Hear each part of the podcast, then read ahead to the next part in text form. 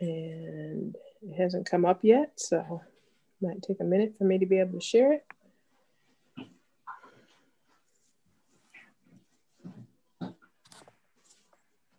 Okay. All right, well, I'm not seeing it, so we'll just go ahead and get started. Um, this chapter is about parents and children, and uh, we had done part of the chapter previously. Um, so we're going to finish up this chapter today. And um, so she's talking about, she starts off in paragraph 395.2, talking about what particular sin. Anybody? Ask the question again, Karen. She starts off in this paragraph in 395.2 talking about what particular sin? Idleness. Idleness, yes.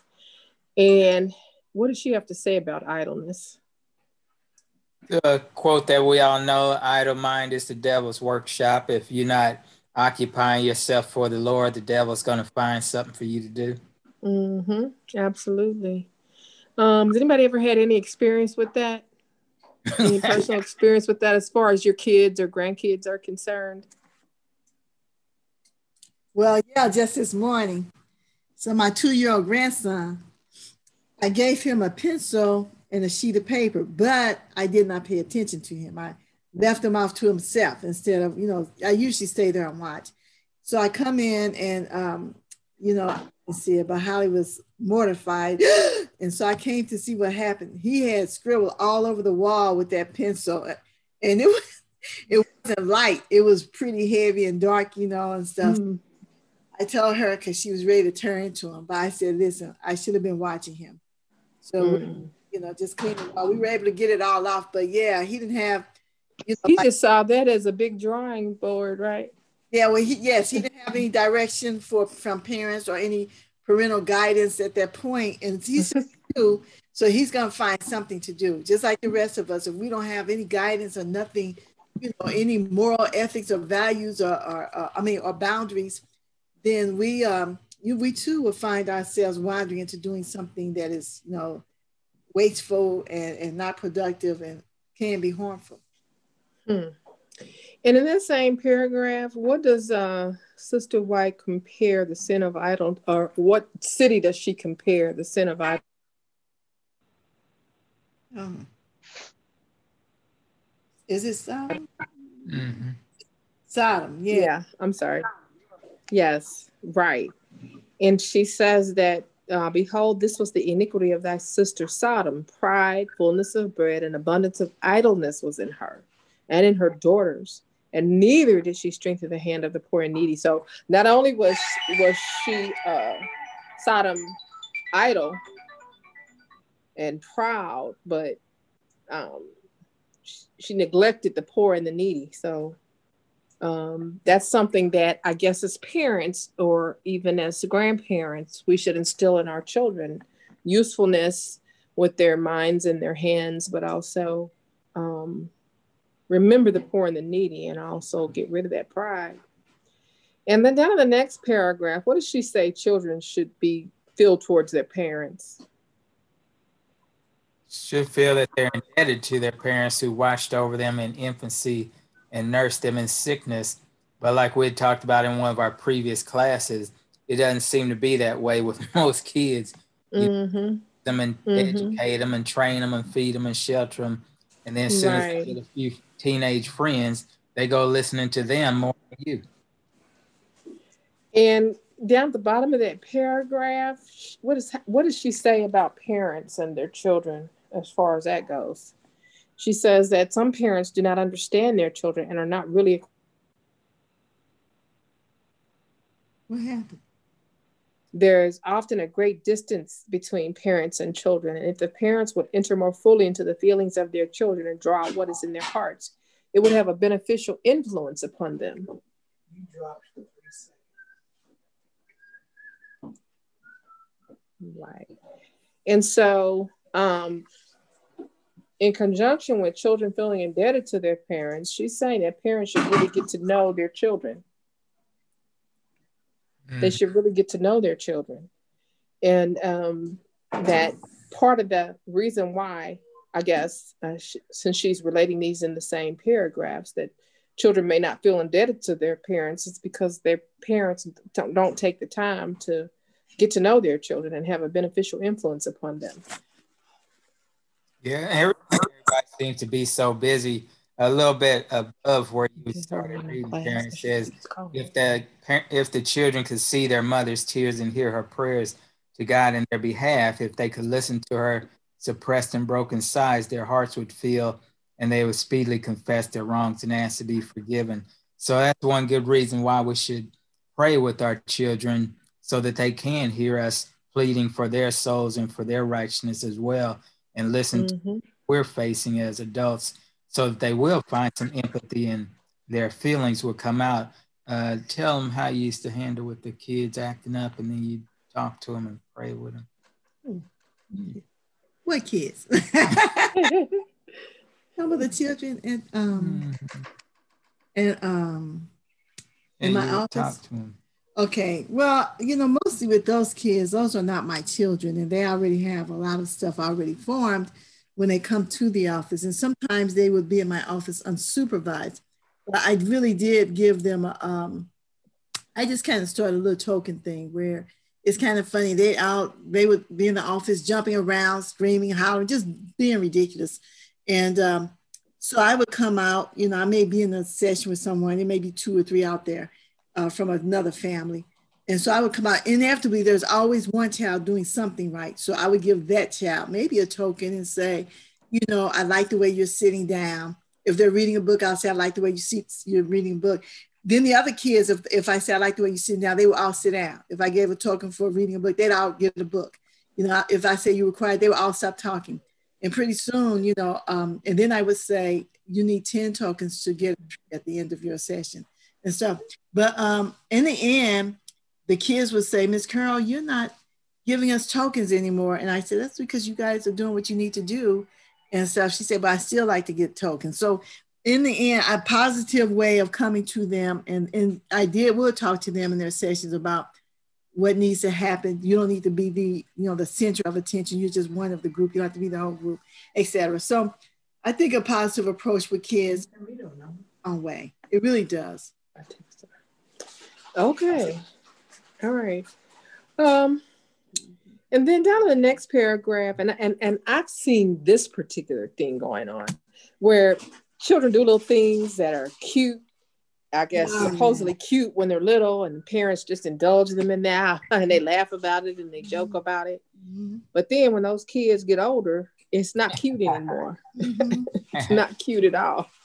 Mm-hmm. And so it says, she says in the uh, bottom half of that paragraph, she says habits first formed are not easily forgotten. And it's going to be harder to correct those children when they get older. You know, like if the children say little smart things back to their parents when they're little, and their parents just laugh and joke it off and and uh, and, and dismiss it. And, uh, and then it says, parents, you should commence to discipline the minds of your children while they are very young, to the end that they may be Christians that all your efforts be for their salvation. Act as though they were placed in your care to be fitted as precious jewels to shine in the kingdom of God. Beware how you lull them to sleep over the pit of destruction with the mistaken thought that they are not old enough to be accountable, not old enough to repent of their sins and profess Christ. You know that that sentence, that last sentence, really struck me because I don't think parents realize when they are indulging their children like that and overlooking the things that they do that they are lulling them to sleep over the pit of destruction.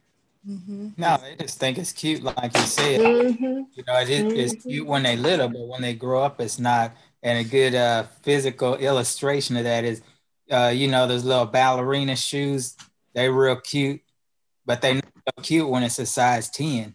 Mm-hmm. How kids mm-hmm. are. It's cute when they little, but when right. they grow up, it ain't cute no more. And I guess some people think that when children are young, they don't have the mindset or the ability to profess Jesus. But what's interesting is that the Bible says, except ye become as little children, mm-hmm. you shall mm-hmm. not enter the kingdom of heaven. And so the mindset of little children is exactly the mindset that we need to have in order to make it into the kingdom. And she bad, says, uh, huh? Bad behavior uh, in children, um, you know, a misplaced, you know how the, the trees drop a seed. We call those things weeds when those little trees grow up. And you can pluck them up out the ground. You can pluck it up out of the ground. But if we don't pluck that uh, bad habit up out of the ground when they're young and tender, it's hard to get rid of that. Really hard. Mm-hmm, mm-hmm. Well, you know what? I um, planted some mint one year in my little flower bed outside. And uh, I didn't know until after I had planted it because Sister Morgan told me. And she said, you know, that mint is just going to overgrow everything. yeah. and not only does it overgrow everything, but it comes back every year. Mm-hmm. Every year is back again, overgrowing everything and taking over everything. Mm-hmm. And so that I think that's kind of what you're talking about as far as little children that as they mm-hmm. grow older and that mindset of rebellion and what we used to be cute is not cute mm-hmm. anymore, mm-hmm. you know, and uh, that that spirit takes over as they get older. Yeah, and that was um, spirit that takes that have children killing their parents when they don't, they don't get certain things. Yeah, yeah. Then that's when the parents bring the kids to church and want the church to do something or take mm-hmm. school and want the school to fix them. You right. When they were little. Right. Right. I remember Oak Oakwood was notorious for that. They would send their kids down there to the academy, expecting the academy to straighten them out. Mm-hmm. And yep. like they said, like they said sometimes, uh, how they put it with baptism, you go down a dry devil and come up a wet devil. mm-hmm. They started doing that at Pine Forge for a long time, and so they started um, having the kids come with a letter from the principal and a letter from two teachers to talk about their behavior because they were like, we're not going to be a reform school anymore. Right. We're going to see that the kids come with a good attitude. So they made the uh, teachers uh, give their uh, character report. Mm-hmm. Yeah, because a lot of parents are just pushing their problems off on somebody else. Mm-hmm. And I remember um, a child that wanted to get baptized when he was very young. And the mother was like, Yeah. And the father was like, No, he doesn't know what he's doing. But, you know, the, the I remember uh, a um, revival that um, Pastor Ferguson preached when one year, and he said that basically, um, if the devil can use them, the Lord can use them. So let him go ahead and get baptized you know, whatever age. If they hear the voice of the spirit calling, let, don't stand in the way. And that could have been the and that could have been Satan using the dad against that. Could have yeah. been. Could you know, been. we are all of us are coming to Christ. We don't fully know or fully understand, you know, the whole thing. That's why it's like sacred. We have to continue to study, you know, continue to move forward in studying because, you know, there's some stuff I learned this year that I didn't know last year for sure. Mm-hmm.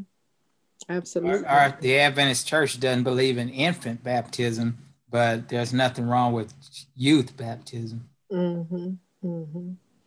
And she says at the bottom of that paragraph 396.2 teach your children that youth is the best time to seek the Lord.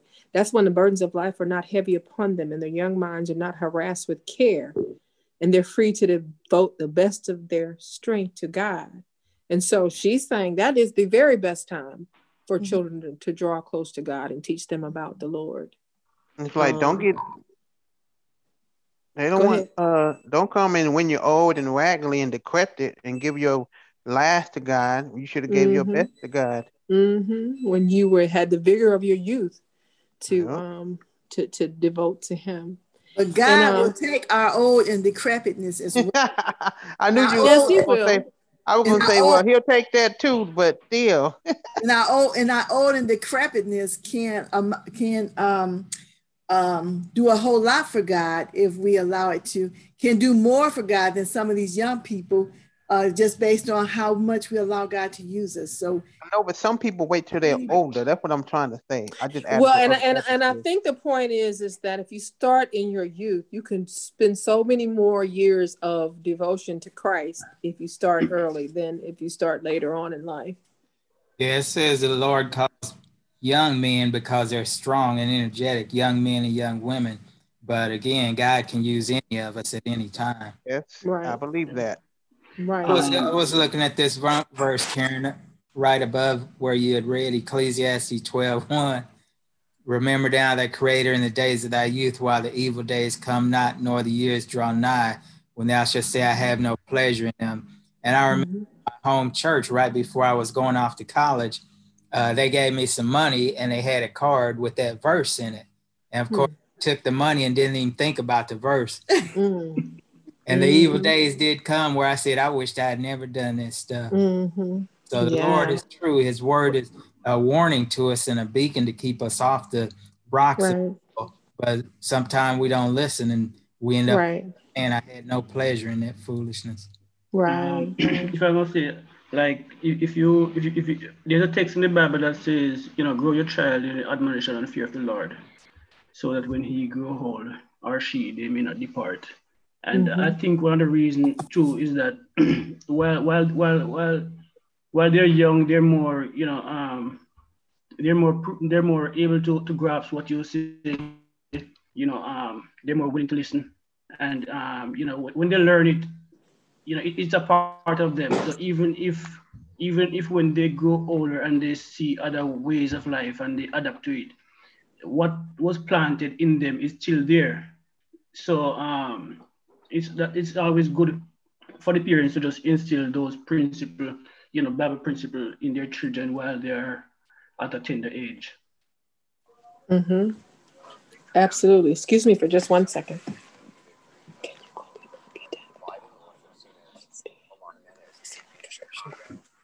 Okay, and then the next paragraph, she talks about um, basically how children are really um, the devil is after them. And she said there's a heavy current setting downward to perdition for them, and that much strength is needed to press against this current and not be weighed down or pulled down by it. And oh, and, and then this next paragraph, next sentence, she says the youth generally seem to be Satan's captives, and he and his angels are leading them to certain destruction. And that um, he will try to perplex and overcome them with his temptations that they may become discouraged and give up the warfare.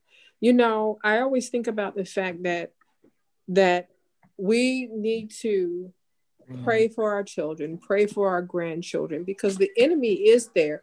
And when school when school was in session, really school had them more waking hours than you know the parents or the or, or the grandparents even have them.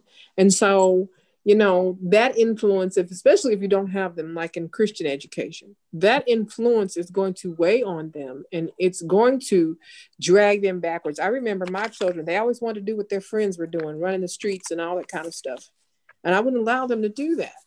But you know um I think that we have to pray for our children, pray for our grandchildren, pray for the children in the church, period, because there may be some that nobody's praying for you know? And that's one of the main things like they're saying we want the schools back open so that kids won't uh, their social skills won't won't go undeveloped. They're supposed to learn social i have to say i say that i will say that every week every day. Parents are supposed to teach their children how to act. They're not supposed to be we're not supposed to leave that up to anybody else. That's our job is mm-hmm. them that. So you know that's a big mistake right there. If you want your children to learn social skills from those at the school, really? And you know, to comment on what Lakita is saying, I said we as a department, the Family and Consumer Science Department, we used to get all of these uh, texts from our uh, principals saying, "Well, you guys are Family and Consumer Science. Y'all should be able to handle this and handle that." And we like, but if they haven't been taught how to behave at home, you want to stick them in our classes because nobody else wants them. And then mm-hmm. when they have to follow rules in our class, they're out of control. I mean, you think about family consumer science. We had sewing machine, knives, and stuff, and they was like, "Well, we got to put them somewhere." And we like, "Well, let us talk with the parents so we can understand, you know, the behavior part of it." And then, like I said, then you have special school districts that step in, and I'm like, now we finding out even at some of the Christian schools, they've got special school district people that's stepping in, and I'm like, these parents have got to understand you can't stick a kid in front of a TV and think that's where the social skills are going to be picked up from or a computer. Right, right. And that is that is so important because whatever goes in is what comes out. Mm-hmm. And if TV is going in, and it's so funny because um, my husband said something to me today. I think it was today, maybe it was yesterday. And uh, it had to do with um, something that, oh, it had to do with a police shooting. And he said, well, the police, they, they're supposed to, um, they're supposed to give an active shooter a chance to throw down their weapon and, and, and give themselves up. And I said, that's TV. that's TV. and so we have been molded and our thought processes have been greatly molded by those things that pertain to that aren't even real. I'll put it like that. Because because most of the time unless you're watching a documentary that stuff on tv is not real. Mm-hmm. yeah. Um you know um I've, I've seen incidents or cases where um where somebody somebody tried to hurt somebody but you know because they can't reach that person you know they, they kept somebody who is um, like a family member who's related to the person and hurt them to get to the other person. And um, just looking at this um, paragraph right here when it talks about satan you know and his um, hosts are warring against the government of god you know we as human beings who are caught between this war you know um, Satan doesn't really hate us, but he's just trying to get to God. And he know that we are God's children. And whatever he do to us, you know, whatever when he try to discourage us and to make us um, feel isolated or neglected or whatever the case is, for us to just give up on our relationship with God and give up on our faith. He's trying to hurt God because the Bible says that God does not wish the death of no sinner.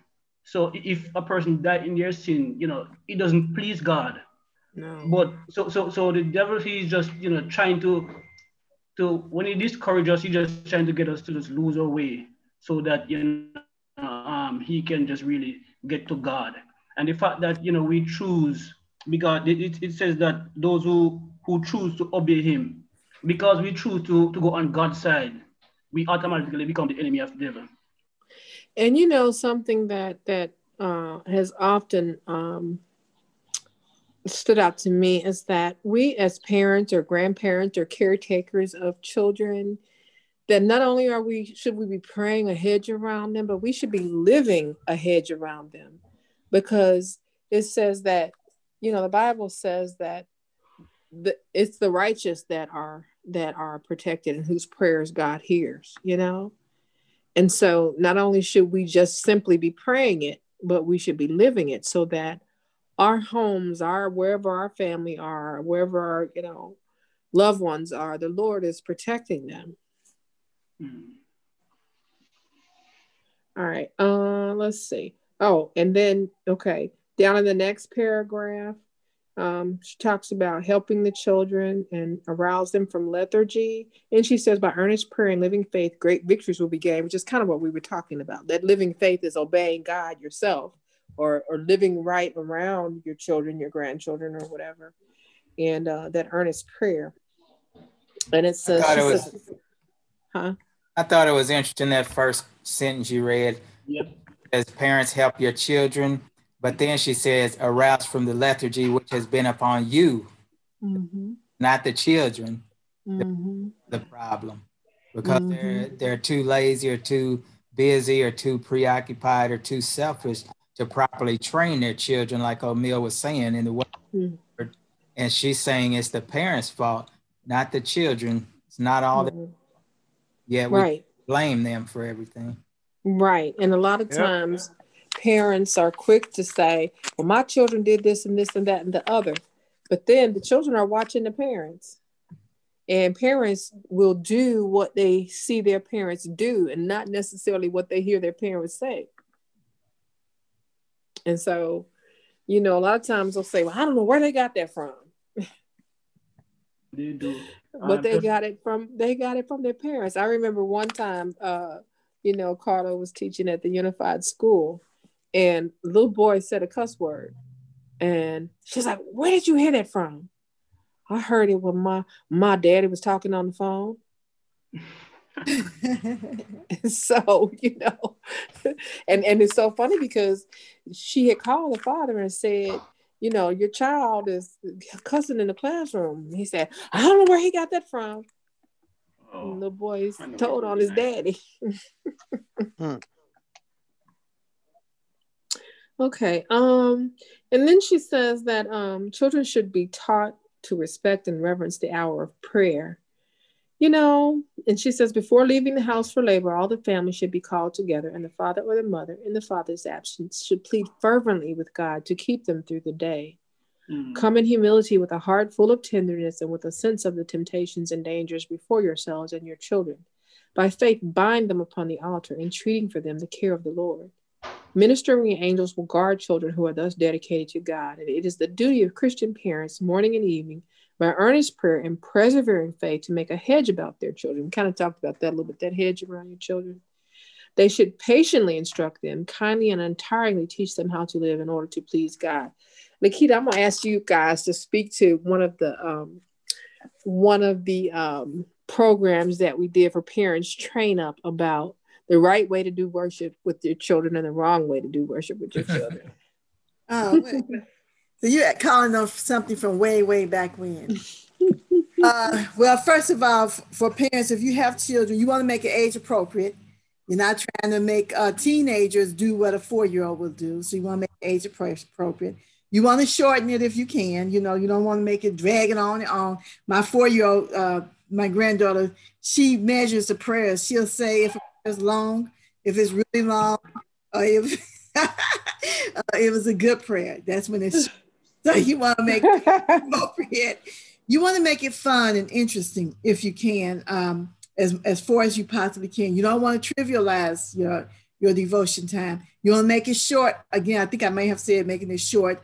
And um, you also want to pair it with something good. So, for example, um, I may let them bring in one of their teddy bears, or last night we had we had snacks when we listened to a tape story, Bible story. So I let them have snacks while they listen to the Bible story and stuff. So you want to make what I'm what I'm doing is is not what they learn. I'm not teaching them the Bible. That's not my interest. My I'm teaching them to love, to learning about God. We want to pair fun, interesting content. We're not trying to make sure they understand Noah's Ark and all the lessons that go there. We want them when we talk about devotion that it is a fun, interesting time and they don't want to miss it. Like, for example, this morning, uh, the younger, the two year old, he was singing the song that we sing in devotion, la la la, and I joined him. And Naomi, the four year old, was upset and she came running there. Did I miss devotion? Mm. You haven't missed devotion. That's what you want. You want them because that's going to carry them the rest of their life. Whenever they think about devotion, they think it's good, it's fun, it's easy, and I enjoy it. That's what you mm-hmm. want. Absolutely. That sounds great. Patsy, uh, I know you worked at uh, St. Louis Unified School. Can you add anything to like the worship in a class setting? Yeah, and I th- I think with the worship in a class setting that each person has to feel that they have a part.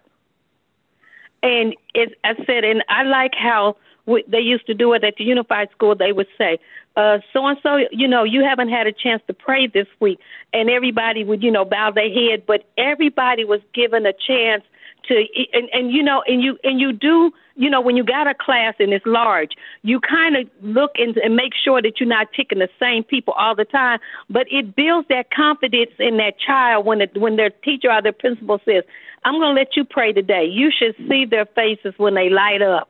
It is amazing. And I, I, I want to say too that I want to piggyback on that. That's absolutely correct, um, Patsy, and that should be done in the home as well. If you want to build, yes, they should yes. have a part in each child. Even though the two-year-old, I will ask him, "What song would you like to sing?" The four-year-old, she can pray, so and I may ask him to pray, but he doesn't know anything about that yet. But I will ask her to pray, and, and we stand with that. So yes, that's really, really important. Everybody should have a part to play uh, with it. And uh, I remember something that oh, we you did. can easily go out to YouTube and look up Parents Train Up and look for the family devotion episode. Is it Thank you, Lee. Pumped Up Parents, sorry. Pumped, Pumped Up, up Parents. On uh-huh. YouTube. And uh, I remember something that we did when our children were growing up. We would have worship and we would assign um, worship to the children. So they had to bring worship. mm-hmm. and they had to bring it their way, you know, of course, with guidance, of course. Mm-hmm. So they had to bring a story or a scripture or a song or a, a Bible game or something that they wanted to do during worship. And so they took turns bringing worship. And that helped to make it fun and interesting for them. And then sometimes we would think up just fun Bible games to play that we would just think up off the top of our head and had a great time doing some of those games, you know. And uh, one of the one of the games that we did was to say um, the fourth commandment. Each person say one word of it, and then if somebody messed up, we had to start over again and go around the circle until we got it right, and we could go mm-hmm. all the way through it without anybody messing up. And they loved that one. I it, that was fun for them. Mm-hmm. So, uh, and you, you think know, you know Karen, it? You think you know that, huh? Go ahead and finish. I'm sorry. You think you know that until the kids, even the kids, think they know it until you start saying one word at a time. Each person says one word, and you just go around the circle until you get to the end of it. So that was a lot of fun. So I think that involving the children in it rather than just um, speaking to the children or speaking down to the children or reading Bible scriptures or all that kind of stuff. It makes it fun and interesting for the children. Now, what I was going to say, you know, like you said, it starts in the home, but then that's why I used to I used to try to make everybody I don't care what Adventist church had it their youth programs because you get to see what those youth have retained and what they know about the Lord when they're running the programs. And those were some of the best times when the youth was in charge. You know like you say even though you know there was somebody guiding them along when they put a program together you just I mean you couldn't help but smile and say God God is so good on, on with these children. And I said, and as they got older, they took responsibility on this is what we want to do. All we need y'all to do is give us some backing. And that's amazing to see. Mm-hmm. You must. But yeah. Yeah, so Karen, I noticed how you uh when you were tell, talking about your devotion, how you were smiling and uh it's it even took began to kind of giggle a little bit. That's what we want. When our children think about devotion, you know, from home, that they think like that, that it was really fun and they will do that for their kids. They want that for their children. Mm-hmm. So for a young kid, for a young kid, you're gonna do morning devotion and evening devotion. I will. You know what? Because well, because I am not working and stuff. Yes, and, and my devotions with a two-year-old and four-year-old is not more than. It may take longer, but it's not really. It's a moving thing. Two minutes on a song, and then we might listen. The longest thing is listening to a Bible story on the tape. I have a um, pop-up book that is, is no or I can have pop-up little things and they get to name the animals while I'll narrate the story. Just making it so simple and easy as possible. You know, you don't try a two-year-old, three-year-old, you just don't try to do that much. 15-year-old, 16-year-old, you don't try, you you hopefully you've established that with them, even in the car. I would with them, ride in the car with them, listen to the favorite music, their favorite Christmas Christian music. You might even say to a 15 and 16 year old, you might say, turn it off. What do you think that means? What does that verse mean? You know, uh, some, you know, like I got over, got over what, you know, and stuff. That might lead to some very interesting conversations. It may not, but you don't, what you're trying to do is you're not trying to, we, we spent so many years as a church, I think Christians in general, not just Advents, but in general, are trying to beat Jesus into people rather than um, I'm, I'm going to try to say present him in such a way that he can do the work that you know some opening their hearts to Christ so that the Holy Spirit can do the work in winning them to Christ and stuff. So that's how we want to do is, is kind of help them to open their hearts up, not beat it in them, not force them, but you know, helping them to make a better choice. Mm-hmm.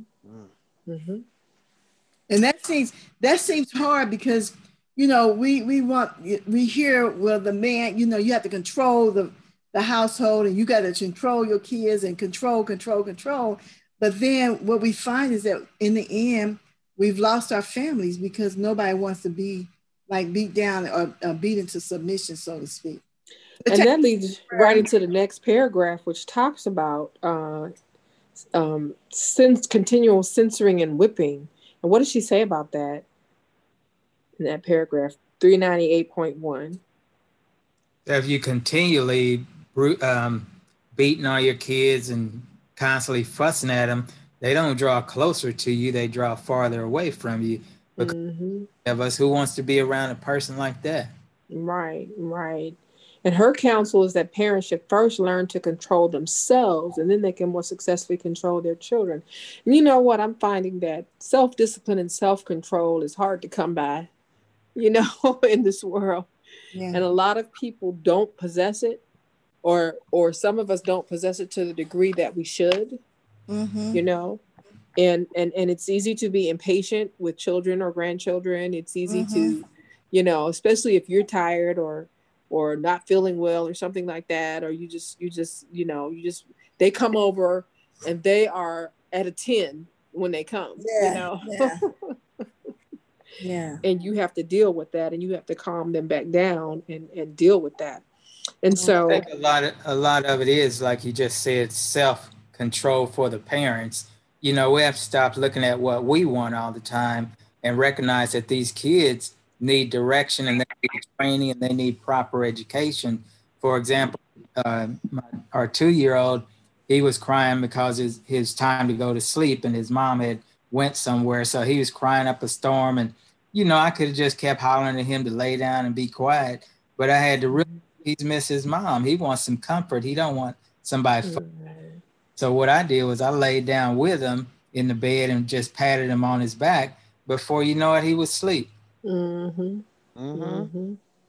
And that that comes with part of understanding what's going on with the child, 1st of mm-hmm. all, you know, and then taking the patience and the time to deal with it and not just because Lee, what you did was you came in there to the child and realized, you know, what was really going on with the child. Yeah, stop looking at what I wanted him to go to sleep and looked at what mm-hmm. what he needed. needed. What he needed. Mm-hmm. Yep.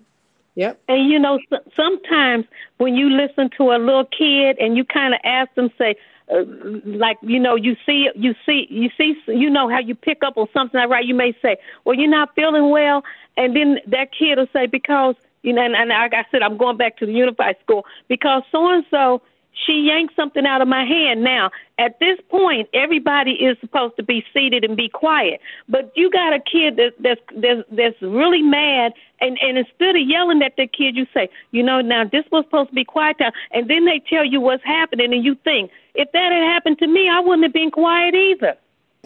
So sometimes I think it's about listening to the kids, even though they say, you know, you, uh, you give them the chance to tell you why they did something, because after they tell you, it might make sense to you, even though you still have to tell them this was not the thing to do because that was not the rule. Mm-hmm. But when they tell you something like that, if somebody come up and snatch something out of your hand, as a child, yeah, you're going to cry or you're going to be screaming like they took my toy and it's mine. And I said, instead of getting mad, find out from that child where they coming from. Mm-hmm. Oh, mm-hmm. Yeah, that's, that's good advice for dealing with adults. Exactly. yep. That's true. that is true. And you know what? This world would be a better place if we took time to find out and and speaking to what you just said, Lee, if we took time to find out why someone of a different race or a different background or ethnic background or whatever is acting the way that they're acting, you know? Yep. Um, and then she says in that same paragraph that every time parents lose self control and speak and act impatiently, they sin against God and that they should first reason with their children, clearly point out their wrongs, show them their sin, and impress upon them that they have not only sinned against their parents, but against God. And she says, with your own hearts subdued and full of pity and sorrow for your erring children, then pray with them before correcting them. Have you ever prayed with your children or grandchildren before correcting them? I have. You have. Oh yeah, wow. One time, check you out. get yeah. you get you get the blue ribbon, Lakita, because I don't no, really. ever doing that. I yeah, I did because I read in uh, before you spank a child, you should have prayer with them, right? And I didn't want to mm. duplicate my own whippings that I got at home. So, but listen, one time, uh, Holly, when she was a little girl, she had stuck some flowers into the electrical outlet, and then she poured water on the flowers, right? And I came past and saw these flowers sticking out. And I just reached down and grabbed them and pulled them out. And then I realized I could have been electrocuted. I realized she could have been electrocuted. Oh, I, I was ticked off. And mm. so, I said, What what did you do? And then I was fussing. So I said, I'm gonna tear you, I'm gonna whip your behind because you didn't have any business doing that. So then um, as I knelt down, the Holy Spirit said, You should have been watching her. She mm. electricity. You and she was crying because she was scared because I was scared and I was out of control, like the book is saying. And so then, and then when I did, I said that I was getting ready to pray, and the Holy Spirit corrected me. And then mm-hmm. I felt so bad. I wanted to cry, but I didn't want to cry in front of her. So she was busy crying and stuff. And so after I said the prayer, you know, I just hugged her up and said, okay, just we don't play with electricity. It's very dangerous. And mommy was scared. And so it's okay and I didn't spank her because I was wrong. And I the Holy Spirit told me, and I think that's why we have to get on our knees before because so, a lot of stuff that we're complaining about, for example, the wall this morning. I should have been watching him. There was no reason for, you know, if I had been watching him, that would not have happened. He's mm-hmm. too, all he sees is a big empty wall with his artwork. And later on, he accused Naomi, but she was like, I didn't do it. That was Isaac. So then we um when he came in, he was smiling and looking at us while we was looking at his picture. And, and I said, Isaac, did you write on the wall? He said, uh He said, uh-huh. He was so happy. he was looking for praise for his for his for he might be an artist growing up yeah but we told him don't write on the wall isaac but i had already told holly you know, I should have been watching him. I gave him that pencil and I just didn't think anything more about it. So, you know, we have to, some of this stuff is on us and we have to be mm-hmm. about it, you know? Mm-hmm. And we can't be lazy caretakers. Like I was this morning, right? I remember when my oldest son was young. He was six months old, as a matter of fact. He had just learned to sit up. And uh, my husband had left, uh, uh, I guess, a, a bag with shampoo in it near him because he really wasn't old enough to walk yet. He could only just sit up and grab whatever was around him. And he grabbed that bag of shampoo, he got the top off of it, and he dumped it all in the rug. Whoa. And my husband was so mad he wanted to beat him. And I said, No, you can't beat him. He's, He's only six, six months, months old. old. He did not know that he should not open the shampoo and dump it in the rug. He just, right. as far as he knows, oh, this is something that let me see what this is. It's in my reach. Let me see what it is.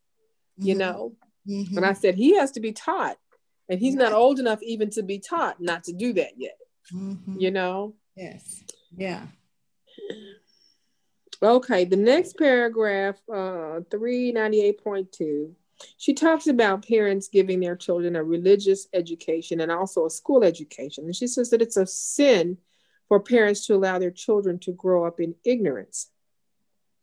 And I'm of the opinion now that my children are all grown that the best education for them is going to be a Christian education. And sometimes my I heard I've heard my husband say the worst Christian education is better than the best public education.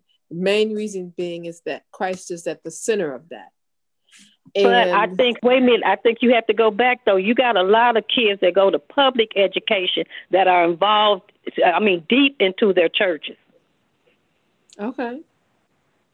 Yeah, okay. but my children went to uh well Lutheran school, and that was just like a regular public school. Mm. So, one of the things that was interesting is because um, when children get the same instruction at home and at school and at church, it forms a nice triangle so that they're being taught the same thing in every I agree with that. Yes, yes. Mm-hmm. And everything is, should be consistent. I'll put it like that. Everything should be consistent and be Christ centered in that in that regard. Um, I don't know if Andre's still on, if he wants to speak anything to that, because he had an experience with that, but um, he must not be on. And then she says in the next paragraph that that the recording angel writes every impatient, fretful word we utter to our children, and every failure on our part to give them proper instruction and show them the exceeding sinfulness of sin and the final result of a sinful course is marked against our name. You know what? You ever thought about uh huh? Oh, just a second. I'll ask it again if you're listening. Um, and so, have you ever thought about getting on your knees and asking forgiveness for the things that you failed to teach your children? Showing them the exceeding sinfulness of sin, the final result of a sinful course. You ever thought about yep. that, asking forgiveness for what you failed to teach them, what you failed to show them? She says every yes, unguarded yes, word. Yes, yes. I mm. but I will since you said it, since I'm paying it, since I'm reading it. She says, every unguarded word spoken before them, carelessly or in jest, every word that is not chaste and elevated, the recording angel marks as a spot against your Christian character. And all your acts are recorded, whether for good or for bad. Who was going to say something? And I was just saying, help us, Lord. That's all I was saying. Mm-hmm. Mm-hmm. What's the you know, one, one know, good thing about these readings is that it points out to you our failures as well as our as well as our triumphs yeah. in life. But you know, but also, also, Karen, I think with Ellen White's writings, it lets us know that we weren't perfect parents, and we, even though you know we we we prayed to God and stuff, but the Holy Spirit still led us to do the best we can with what we knew on on on asking God to lead us to you know to to making sure we lead our children in the right right way. So i do think like they say there's no book that will be written for for parenting because like i said my girls are like day and night I said what worked for for my oldest daughter didn't work for my youngest daughter, so I had to go back and do changes. You know, I said even though you know you try to say I'm trying to make sure they got the same values, they're raised the same way. What worked for one child does not work for the other, so it's not one of those one fit for all. Mm-hmm. That's true. That's true. Because mm-hmm. I remember Karen, you guys, um, I grew up in the family of twelve now, I must admit, I was a little on the um, um, challenging side. That's to put it nicely. I can believe that. Okay, watch it, girl. But anyway, um, so I got spankings, you know, and sometimes I got spankings from stuff I didn't do. But I always figured that there was something I did that my mom didn't catch me up, and there always was. So it evened itself out. But I had a brother, one of my brothers, I hope he's not listening he could not take a whipping. I mean, that boy would cry, get on his knees and beg. I was like so humiliated for him. I'm like, just mama, just give me. I never said it, but I'm thinking I'll just take the whipping. Let's just get this thing over with. Cause he was, he just could not take a whipping. And he was, but I'd say this, maybe in his life, I've seen her attempt to whip him twice. He wasn't, uh, he would not do too much of bad, but he would plead, he would beg, he would just I mean, it was like it was going to be a traumatic event for him if he got spanking me. It was like, okay, hurry up, let's get this over with. There's other stuff to be done around here. Now, I didn't do the same thing twice, but I found enough things to keep doing. mm. But yeah, I completely agree with that. Everybody is not the same. You know, some kids you can just say, you know, hey, don't do that. That's not the right thing to do. And they hear it, they get it, and it's it's okay. You know, mm-hmm. you have to tarry with long for real. Mm-hmm. And then uh, down in paragraph 401.1, and I'm just going to go through some of these next paragraphs quickly because we're, we're coming to the end of our class time. She says, Fathers and mothers, speak kindly to your children. And basically, if you don't want to hear a lot of fussing at yourself from your spouse or someone else, think about your children and don't lay that same censor and burden on your children. Don't speak irritably and angrily to your children. And they're weaker than you. And so they're more subject to the attacks of Satan than you because they don't have that that uh, whole armor on them yet, perhaps. And then she says in the next paragraph, she says, parents, some parents mistake in giving their children too much liberty. And she talks about um, children that um, are allowed to go on, and it's probably down another paragraph. She talks about children that are allowed to go on extended visits away from home with other families. And she says those children begin to basically value their independence more than respect for their parents. And they think that they have a right to that independence. And so she says that's, that's not a good idea. Okay. That's 402.2. Okay. And she says that they're not they they tend to think they're grown. Um, Right, absolutely. Think they're grown. And that if you do that, you should accompany them or not allow their stay to be so far or so long. Um, but you know, Karen, when when I grew up and my dad wouldn't let us stay at people's house where the other kids in the neighborhood got to stay, those kids would be like, Your daddy making y'all act like white kids. And I mean, it was like it made them get, get you know made them have a have an attitude toward us. And we was like well we got to do what my daddy said. My daddy said we can't stay there. And they was like your daddy always thinking that y'all better than that and it's like and my dad used to say let their parents take care of their house. This my house. This the rules at my house. Mhm mhm absolutely. Um any other comments on that? Uh, parents not allowing your children to go too far for too long? Well, I like the part where it says the more they're permitted to visit, the greater be their desire to go, and less attractive will home seem to them. So, like mm-hmm. saying, make your time at home with your children enjoyable, make it something that they desire and want to experience.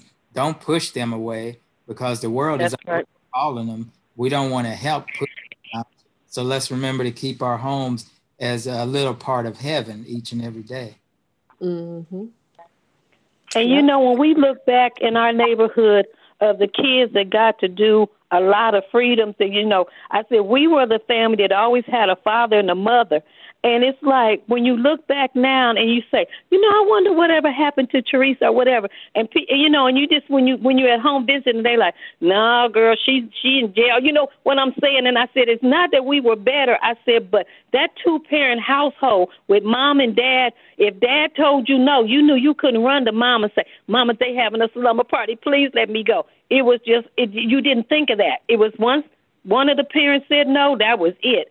And then you, as you grew up, you like, I see why dad didn't want us at these different people houses because I'm gonna be honest. In my neighborhood, there was so many people uh, that was getting drunk and stuff. And when they kids had a slumber party, they was offering liquor to the ones like this little beer won't hurt you. And my daddy knew about it, but we didn't. As children, we didn't know. We like, well, why does he always say no? Then when we grew up, we like, so that's what was going on.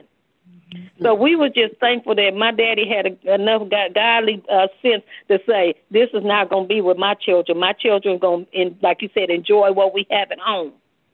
Well, you know, it's like they always point out with uh, prisoners when they question interview prisoners. Uh, many prisoners say they wish they had more structure and more discipline and more rules at home. They might not end up in prison where they were at, but mm-hmm. lack of discipline and wow. They were just allowed to run wild. And if you're allowed to run wild at home, guess what? You're going to run wild out in the streets too. You're going to run wild even more out in the streets than at home because there's still going to be that watchful eye over you at home to some extent. Mm-hmm. And there's nothing out there in the streets. And she says that some parents have suffered their children to form wrong. This is paragraph 403.1, they've bottom part of that. Some parents have suffered their children to form wrong habits, the marks of which may be seen all through life. And upon the parents lies this sin. These children may profess to be Christians, yet without a special work of grace upon the heart and a thorough reform in their life, in life, their past habits will be seen in all they experience, and they will exhibit just the character to which their parents have allowed them to form. Um, and then as she goes on in this, she starts talking about the standard of piety being so low among professed Christians, and that they basically, while they while they say that they are Christians, there's no distinction between them and the world. And they profess to be living for Christ, but they're really living for the world.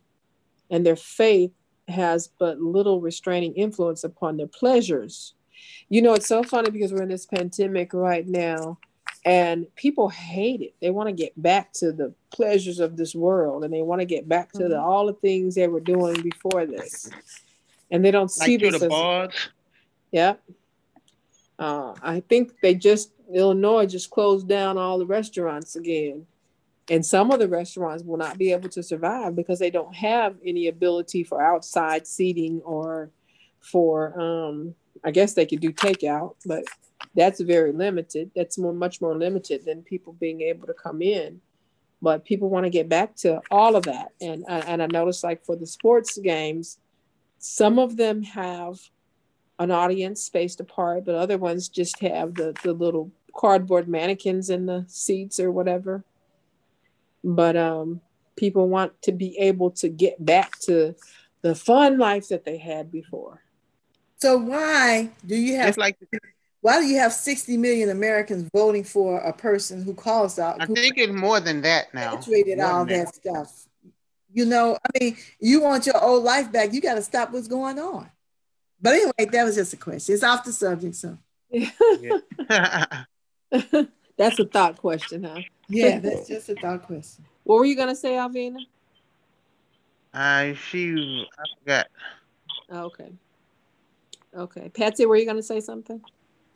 I was going to say, uh, and, and, you know, you talk about the the kids, you know, the ones that you're supposed to, what is it, profess that they're Christians. But you know, I found out that, you, like like like I say, when you raise a child, and even as they get older and they get around their friends, I said, I can't remember hearing Kendra quote stuff that she learned at the at the church and say, No, nah, wait a minute, you wrong about that. I know you go to church. But Kendra was like, This is what we learned and we can show it to you in the Bible. And I never and I never thought about that until one day Bobby Evans, Elder Bobby at the church, Kendra was assisting him in a classroom and he said, Do you know how much she knows. And I said, well, she don't show it at home half the time. He goes, but she got a good head when it comes to the Bible on her shoulder. And I said, that's because I said, you know, when she was young, I said, my brother, I said, even though I said, once I took a job up here, I was traveling back and forth. I said, she attended my brother's church, but my sister would come from the Adventist church and pick him up on Sabbath.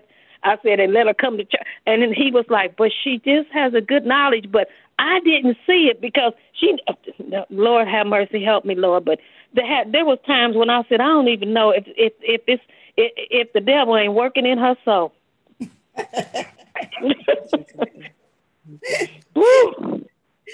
mm-hmm. Mm-hmm. Don't claim it, Patsy. Don't claim it.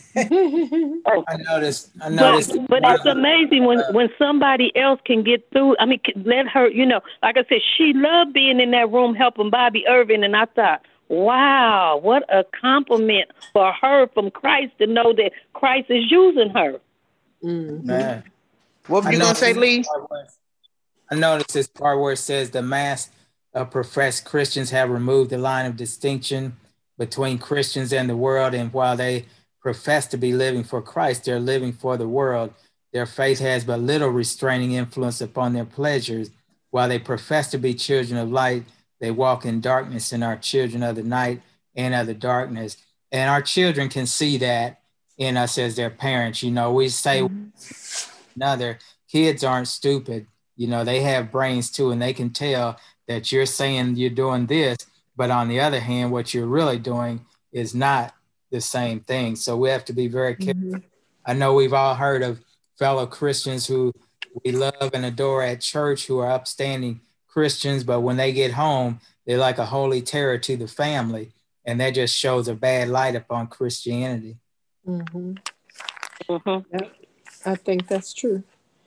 And um, let's see, let's skip on down. She says that um,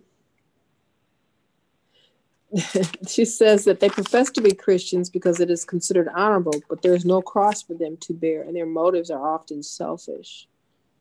And so we know that that if we want to follow Christ, we have to take up our cross and follow Him, deny ourselves, take up our cross and follow Him. And she says that the professed Christian, the profligate, the open scoffer at religion, and the openly profane all mingle together as one and God, God regards them as one in spirit and in practice. So we have to be careful that we are not a part of that group because God looks at them all as one. Um, and then let me see, we're gonna a couple more places I want to point out, and then we're going to go ahead and close out. In the middle of paragraph 4 4.1, she says that God has revealed sacred and holy truths to separate his people from the ungodly and to purify them unto himself.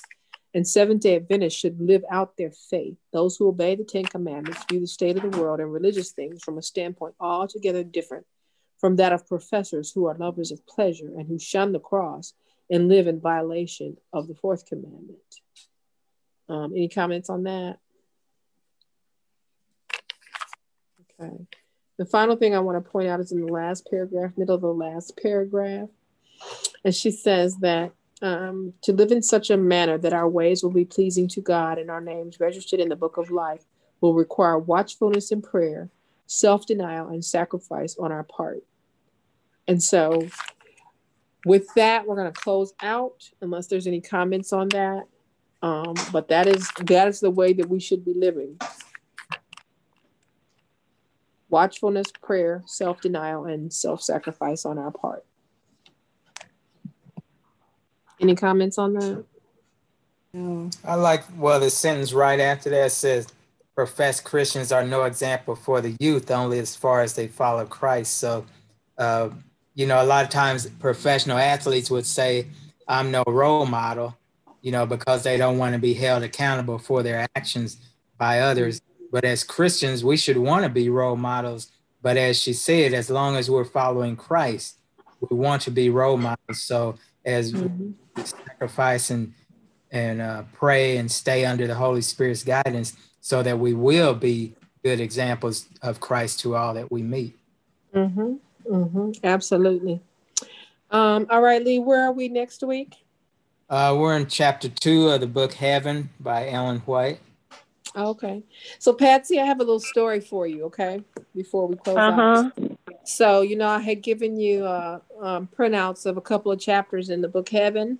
Yeah, I saw that. And then I wanted to thank you because Daryl ordered a book and it came yesterday. Oh, okay. Praise Lord. Okay, well, praise yeah, the Lord for that. And thank praise you so much. And thank you, everybody, for your prayers because I did get out and vote.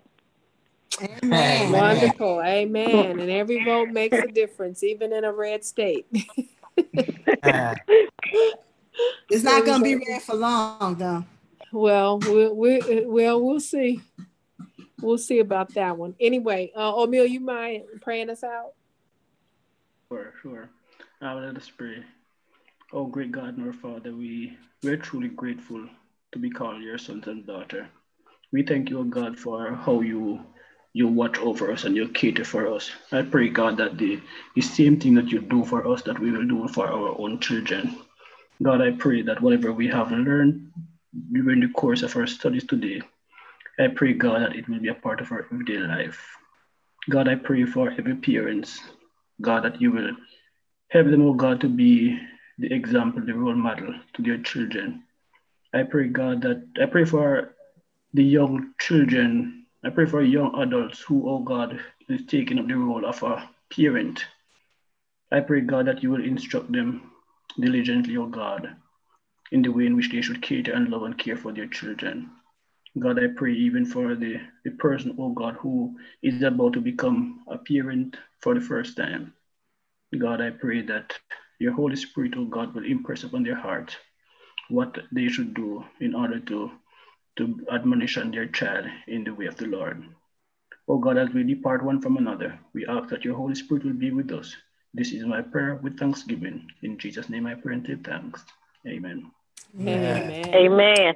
Thank you, everyone, for joining us for discipleship class. Join us next week, the same time, Central Time, 2.30 p.m. Central Time.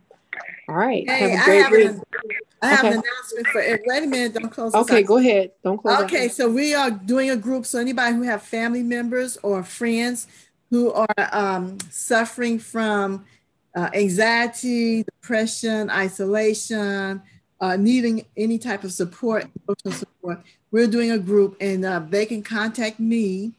Um, or Karen, Karen, Karen's going to send out the information today, and my mm-hmm. contact this week, and my contact information is on there. Otherwise, contact me directly, and then uh, we'll get them set up to join the group this week. It'll be an eight uh, group, and it's free. All is free. Karen, Karen, don't forget me, okay? I won't. And if anybody that's watching online would like to join, I'll post it on our Facebook page, uh, Tabernacle of Praise Seventh Day Adventist Church, and so you can find us that way. All right. Also, did everyone that wanted it get those uh, handouts for Test of a Prophet? No, I didn't get them. Okay. Uh, Patsy, I actually printed it out for you, so I'll I'll get that to you. Okay. All right, thank you. You're welcome. All right. All right, bye bye. Everyone have a good week Okay. and You a safe too. week. Stay safe, everybody.